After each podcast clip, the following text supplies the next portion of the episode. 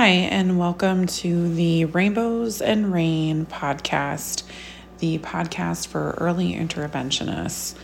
I am Erika Bowen, and I work as a early childhood special education teacher in Minnesota in the early intervention field. So, working with families primarily birth to age three, doing the home visit show. So many of you guys are probably doing that show too, and that's why you're listening. So, welcome. I do not plan to be an expert in this field by any means. I am someone just trying to make it through each visit and each day, just doing the best I can for each of my families. So, please welcome. I am a mom of two. Uh, I have twins, boy and a girl. My son did receive early intervention services uh, as a toddler and that is a, a different experience I'll maybe talk about on another podcast or on another episode of the podcast. Um, that parent perspective is a whole other animal and a whole other lens and factor to this, uh, to the side of things. Um, but this is just to kind of embrace, you know, best practices and kind of just work through developing my own practice as an early interventionist and my own reflection and what I can bring to families as I help support them on their journey. So, just like you guys are doing too. So, welcome. So, what better way to start the first episode of the podcast than to start with a very first visit? So today I had a first visit with a family. In my position where I am employed, we have a evaluation team and then we have a team that provides service. I am on the side of things where I'm providing the service. So once the evaluation is finished, we come together, both sides, evaluation and service, at that IFSP meeting, and the baton essentially kind of gets handed off um, to me at the meeting to take over. So mm, I had a first visit today. However, the IFSP meeting was virtual. So this visit today was honestly the very first time I was in the family's home seeing the child um, in person. And I don't know how you guys feel about first visits, but they're, I feel like they come with a lot of like unknown expectations. You know, what do they expect of me? What, you know, do they know what I expect of them? And so forth. So, first visits can always kind of be like a, you know, who knows what you're going to kind of get kind of thing. So, um, they're a little unique until you get the ball rolling. And this one was definitely one that I struggled with a little bit. Um, this mom is a mom of a little guy who's about 19 months old. He is not talking, he's not babbling, he's not playing with his voice, he's not doing a whole lot to communicate other than kind of whining, crying, screaming. Um, he does use a few gestures and he has some pretty good receptive skills, it looks like. But as far as just trying to communicate with his mouth and his voice, for a, a number of different reasons I discovered today, it's just not happening. So, but mom was really stuck on this hamster wheel thought process of I don't know why he won't say it. I don't know why he won't say please.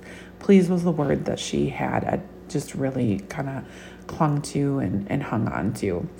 So um, I just kind of listened for a while. And through listening, I just really discovered she really wants him to say please. And for me, as an early interventionist, I I'm and at this stage where this child was at, I really didn't care what the word was. She could have picked more, she could have picked yes, she could have picked fruit snack for all I care. It's but I'm she was picking something. So that was a good thing. She wants him to say something and, and sees that he needs to say something. So I'm to run with this please train that she's kind of um, started out on. And I kind of just dove into my reflective questions because she just kind of re- kept repeating that phrase over and over again. He just won't say please. He just won't talk. He just won't do this. So I asked the question tell me how he does use his words. Tell me how he, or not his words, but tell me how he does communicate with you. Tell me how he does use his voice, you know, in play or just in general. What do you hear that comes out of him typically? And her words were screaming, crying, eh, eh, eh. He is doing a, a mama, a papa, and a mo for for more, but only in mealtime and for very specific things. Other than that, he is not saying anything or even just playing with his voice, except, oh, I forgot, he is doing vroom vroom with cars in car play. I didn't hear anything today except for some whining and crying. I did see some pointing and waving and that kind of thing. So, anyways, how was I going to get this mom to move beyond saying please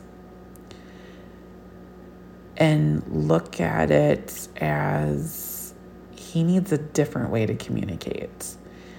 Your your expectations are not matching where he's at or what he's able to do. So, as she's describing the way he's uses his voice, I I kind of said to her, talking sounds really hard for him because he's not talking. And that kind of sat with her for a little bit. And I just, I said it again. I said, talking is really hard for him. Making sounds is really hard for him, a variety of sounds. He is doing, you know, a couple, but just, you know, he's not using it those sounds throughout his day or in different routines. He's kind of using them sporadically.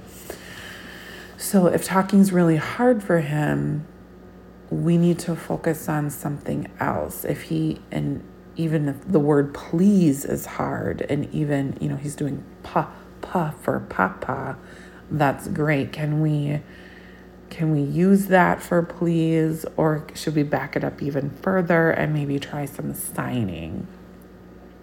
because um, there happens to be kind of some questionable hearing things going on too. So I modeled the the sign please for mom and she watched and I held the object that he really wanted and he's looking at me face to face and eye to eye and he's looking at my mouth um, and I'm modeling please and then I hand over hand did it for the child. I then kind of turned it over to mom and said, you know, now you have the object he wants. And she kind of reverted back to what she was doing, which is please say please. And I said, we, every time you say it, you need to sign it too. So he sees that that's the expectation of what you want him to do. You're giving him the choice of doing it verbally and you're signing it too.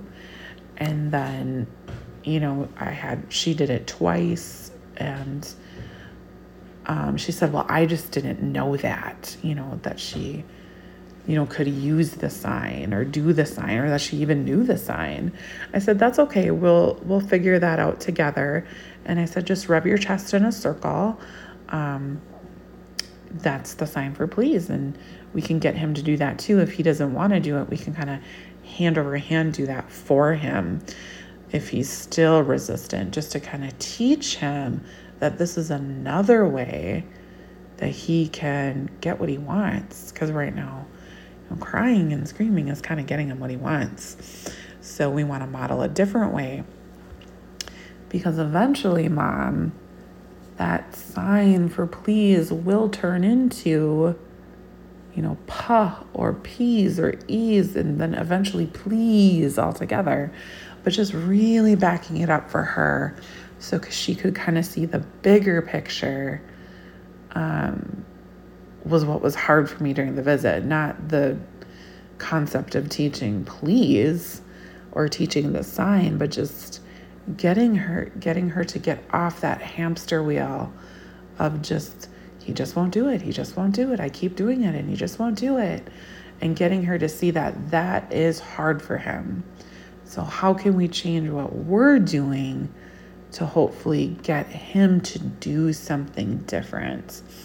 Um, and I could tell she was uncomfortable with it because it was something she hadn't tried before. But by the end of the visit, she she was doing it. And she was modeling it. She was signing it. Um, we came up with a plan for the week between visits. You know she wanted to work on please and she chose like when he was trying to request his nook or the phone because he does play on the phone a little bit um, mom works from home and she's got to rely on that technology so that is a motivating object as well as french fries are a motivating objects. So she um, identified those three moments with those three objects that she could really work on the sign for please and hopefully get some imitation out of him, something different out of him. Dad was present for the visit. He was much more of an observer and kind of watcher and listened. He didn't really ask any questions, but he was, you know, talking to his son during the visit, um, mainly in Spanish. He does do English too, but um, English and Spanish. So that's another layer of all of this. So, but he also, you know, when he had the desired object, he was using the sign and then taking his hand and doing hand over hand and signing it on his chest for please. So I felt pretty good at the end of the visit that, you know, did I get this mom to kind of get off this um, merry-go-round that's going nowhere of just focusing on that end result of please to try and uh, see it from another not another way, but just to back it up and to see what all needs to come before those words just start kind of flowing out of his mouth like she expects them to. And, you know, recognizing that this is hard, you know, so not that just that he's not doing it or that he can't do it, but also that it's just hard for him. So, and I don't know if that's the grieving process and just kind of realizing that you know, he's struggling and um, trying to find her way and trying to help him. Um, it was interesting. It was just an interesting visit. Um, it was a good visit. I felt like it was a good visit.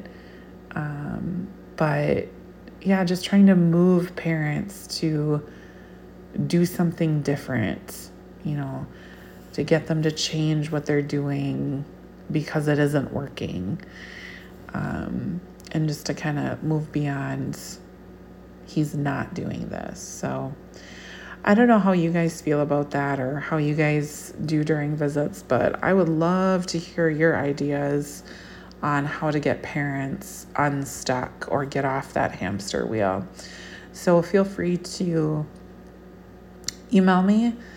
My email is E R I K A B O 80 at gmail.com.